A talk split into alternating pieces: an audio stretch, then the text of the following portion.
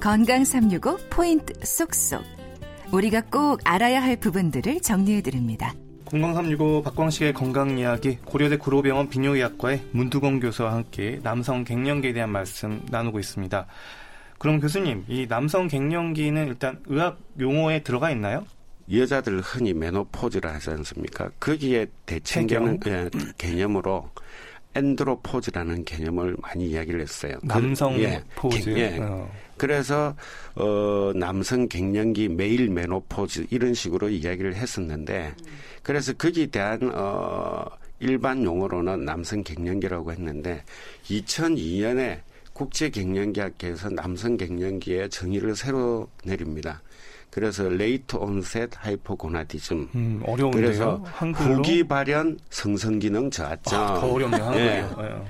그런 식으로 하면서 쭉 해왔었는데 그렇게 하면서 남성 호르몬도 낮고 관련 증상이 있어야 된다 했는데 이게 쉽지가 않아요. 왜 그러냐면 더 젊을 때도 남성 호르몬이 떨어지는 사람도 있고 나이가 든다 해서 다 떨어지지도 않기 때문에 그건 정확하지 않다 해서 최근에는 2007년부터는 다시 테스토스테론 데피션시 신드롬 그렇게 영어로는 쓰고 편의상 한글로는 일반인들 더 이해하기 쉽게 그냥 남성 갱년기로 그대로 가자. 그래서 국문 용어로는 남성 갱년기라고 하는데 엄밀한 의학적인 용어로는 정확하지는 않은 용어입니다. 네. 그러면 남성 갱년기에 대한 어떤 정의랄까요? 어떤 증상들이 있어야 남성 갱년기라고 할 수 있는지 한번 다시 한번 정리해 주시죠. 일단 그래서 남성 갱년기의 정의는 중년 이후 나이가 들어가면서 그래서 대개 40대, 45세 이후부터 이야기를 하고 2회 이상 아침에 반복 측정한 테스토스테론치 남성 호르몬치가 350 이하로 낮아야 되고 그다음에 거기 맞는 증상 증상이 있어야 되는데 사실은 거기 맞는 정상 설문지가 만들어져 있는 게 없습니다. 오. 어. 왜 그러냐면 만들어 놓았는데 그게 너무 어려운 거예요. 딱 남성 호르몬하고 정확하지도 않고 그다음에 항목별 가중치를 두자니까 이상하고 그렇지만 전체적으로는 크게 아까 말씀드린 성기능 그다음에 이제 육체적으로 그래서 뭐 탈모가 생긴다든지 아니면 피부가 건조해진다든지 그다음에 근력이 근육량이 줄어들었다든지 양도 줄고 근력도 떨어졌다든지 골다공증이 온다든지 그런 증상들이 있고 정신적으로는 불안하다든지 우울하다든지 그런 것들이 같이 나타나는 거죠.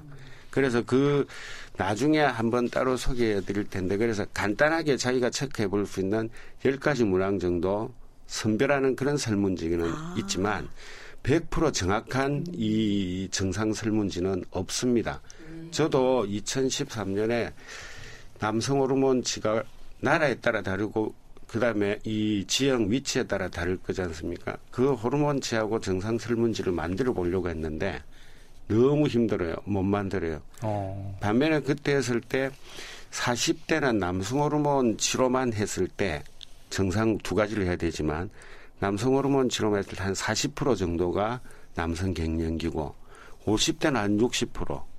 그다음에 의외로 이 아, 50%. 그 다음에 60대는 의외로 조금 낮아요. 45%. 70대는 한 60%. 그게 왜 그러냐면 아마 50대 때는 한참 경제활동도 많이 하고 스트레스도 많이 받고 해서 갱년기 증상이 더 심하게 느껴지지 않을까. 그런 이야기를 많이 아, 합니다. 음. 그리고 남성들이 갱년기를 지나면서 부담을 느끼는 부분 중 하나가 바로 이 성기능 장애가 아닐까 싶은데요. 예. 실제로 이 성기능에 문제가 생길 수 있는 건가요? 성기능 문제가 제일 많이 생깁니다. 이미 남성 호르몬 테스토스테론 하면 남자로 만들어진다고 했지 않습니까? 그래서 벌써 외부 생식기, 외부 성기죠. 그다음 사춘기 때, 이 2차 성징 때, 고환도 커지고 음경도 커지고 다 음, 했잖아요. 음, 그렇죠. 예. 그 당연히 연관이 있죠. 그다음 우리가 반면에 성기능을 조사를 해보면 대개 40대부터 감소하면서 발기부전이 나타나기 시작하거든요. 그리고 그 시기에 이 남성 호르몬도 감소를 하니까 실제로 우리가 흔히 잘 아는 발기우발제 이런 거를 먹을 때도 남성 호르몬이 일정량 충분하지 않으면 그런 약에도 반응이 없습니다. 음. 그런 음경 발기 조직을 건강한 상태로 유지시켜 주는데 남성 호르몬이 꼭 필요한 거죠. 어. 그렇기 때문에 이 갱년기 증상 어, 아까 말씀드린 자가 설문지 중에도 열 가지 항목 중에 두 가지가 발길에게 관한 겁니다. 그두 가지가 해당되면 그건 무조건 갱년기로 맞다고 하는 거예요. 음. 나머지는 신체 증상 어, 세 가지 이상이 있어야 되는 반면에 네. 그럼 갱년기를 지난 남성 모두가 이 치료가 좀 필요할까요? 아니면 모두가 필요한 건 아닌가요? 모든 사람들이 어, 갱년기 치료가 다 필요한 건 아닙니다. 그 증상이 있고 남성 호르몬이 부족한 사람들을 치료를 하는 거죠. 왜 그러냐면 오해의 소지가 있을 수가 있는데 갱년기를 치료를 하는 거는 가령 생활 습관도 개선을 하고 다른 위험 인자도 제거를 하고 그다음에 이제 뭐 식이 조절하고 운동을 주로 많이 해라 근력을 늘리게 그래도 안 되면 남성 호르몬을 줘야 될 거잖아요. 그럼 모든 사람을 남성 호르몬을 다 줄 수는 없잖아요. 그렇죠. 그렇다고 뭐 미리 예방적으로 줄 수도 없고 남성 호르몬 부작용이 또 있기 때문에 그래서 모든 사람들이 다 남성 갱년기를 미리 치료하실 필요는 없고 이런 걸 한번 체크를 해보시고 그게 해당이 되는 분들은 제대로 관심을 가지고 진단을 한번 받아보시고 그다음에 일단 다른 것부터 먼저 한번 해보고 나서 꼭 필요한 분들은 남성 호르몬을 보충을 하는 거죠. 음, 그러면 남성 호르몬 치료제를 방금 얘기하셨는데 치료제의 그 효과하고 또 부작용 이런 것들을 좀 정확히 알고 있을 필요가 있을 것 같은데요.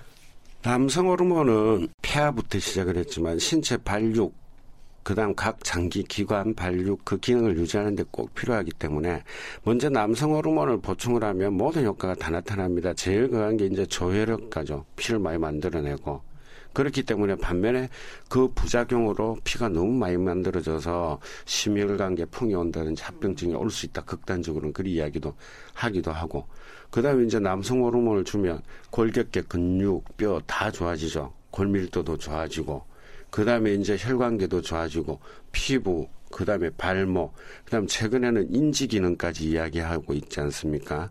그래서 남성 호르몬이 떨어지면 뭐 치매가 빨리 온다든지, 예? 그 다음에 이제 잘 아시는 것처럼 남성 호르몬이 높으면 심, 정신 심리적으로도 안정감이 들고 조금 남성답고 심하면 이제 공격성이 생기게 돼 있지만 반면에 그걸 그대로인 거예요. 그게 부족하면 그 반대되는 게 다 나타날 수 있죠. 또 그게 과하게 되면은 그런 부작용이 나타날 수 있는데 제일 흔한 게 이제 적혈구 증가증이죠. 그래서 꼭 보충하기 전에 어, 혈액 검사를 해서 자기 적혈구 숫자가 너무 진한 사람 그래서 어 헤마토크리트가 대개 52, 3% 이상이면 예, 예. 그건 하지 마라고 하는 거죠. 그 다음에 이제 또 하나가 전립선에 대해서 말이 많기는 합니다.